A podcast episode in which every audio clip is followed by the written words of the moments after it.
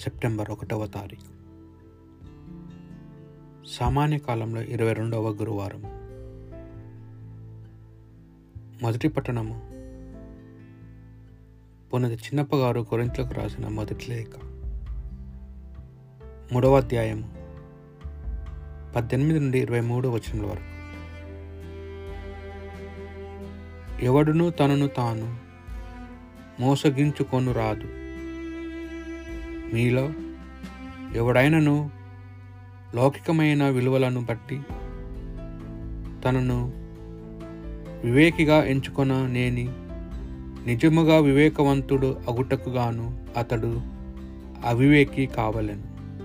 ఎలానా ఈ లోకముచే వివేకమని పరిగంపబడినది దేవుని దృష్టిలో అవివేకం పరిశుద్ధ గ్రంథము పలుకుచున్నట్లుగా వివేకవంతులను వారి తెలివితేటల్లోనే దేవుడు బంధించును.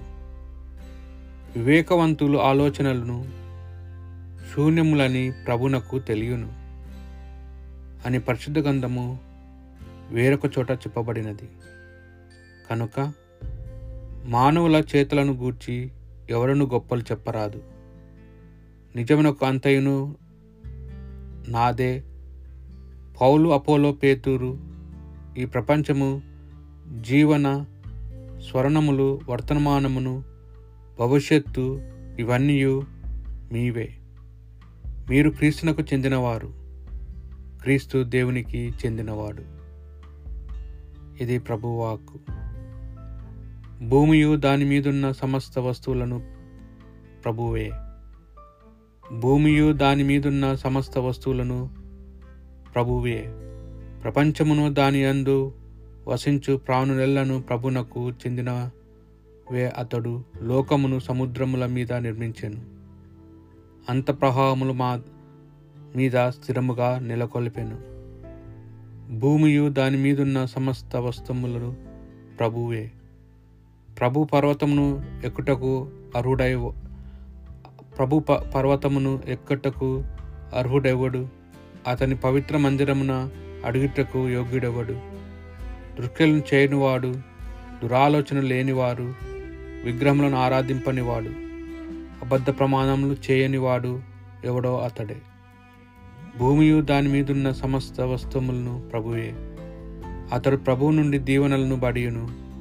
అతని రక్షకుడైన ప్రభు అతనిని నీతిమంతునిగా గణించును. ప్రభువును వెతుకొనుచు వచ్చడి వారు యాకోబు దేవుని సన్నిధిలోనికి వచ్చిన వారే ఇట్టివారు భూమియు దాని మీదున్న సమస్త వస్తువులను ప్రభువే. పునీత లుకాసు గారు రాసిన సువార్త సువిశేషంలోని భాగం ఐదవ అధ్యాయము ఒకటి నుండి పదకొండు వచనముల వరకు. యేసు ఒక పర్యాయము గన్నసరేతు సరస్సు తీరమున నిలిచి ఉండగా జనసమూహము దేవుని వాక్కును ఆలకించుటకు ఆయన యొద్దకు నెట్టుకునుచూ వచ్చిరి. ఆయన అచట రెండు పడవలను చూచెను. జాలర్లు వాని నుండి దిగి తమ వలలను శుభ్రపరచుకొనుచుండిరి అందులో ఒకటి సిమోను పడవ. యేసు ఆ పడవనెక్కి దాన్ని ఒడ్డును నుండి లోనికి త్రోయమని అందు కూర్చుండి ప్రజలకు ఉపదేశింప ఆరంభించాను. ఉపదేశించుట ముగించిన పిదప యేసు సిమోనుతో మీరు పడవను ఇంకను లోతునకు తీసుకుని వెళ్ళి చేపలకై మీ వలలను వేయుడు అనెను. అందుకు సీమోను స్వామి మేము రాత్రంతయు శ్రమించితిమి కానీ ఫలితము లేదు. ఆయనను మీ మాట విని వలలను వేసేదము అని ప్రత్యుత్తరమిచ్చాను. వల వేయగానే వల చినుగునన్ని చేపలు పడెను. అంతటా జాలర్లు రెండవ పడవలోనున్న తమ తోడి వారికి వచ్చి సహాయము చేయుడని సైగ చేసిరి. వారు వచ్చి రెండు పడవలను చేపలలో నింపగానే పడవలు మునుగునట్లు ఉండెను.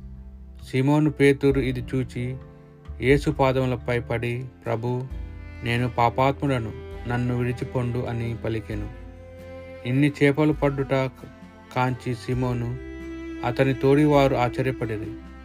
సీమునితో ఉన్న జబదయ కుమారులకు యాకోబు యోహానులను అట్లే ఆశ్చర్యపడిరి.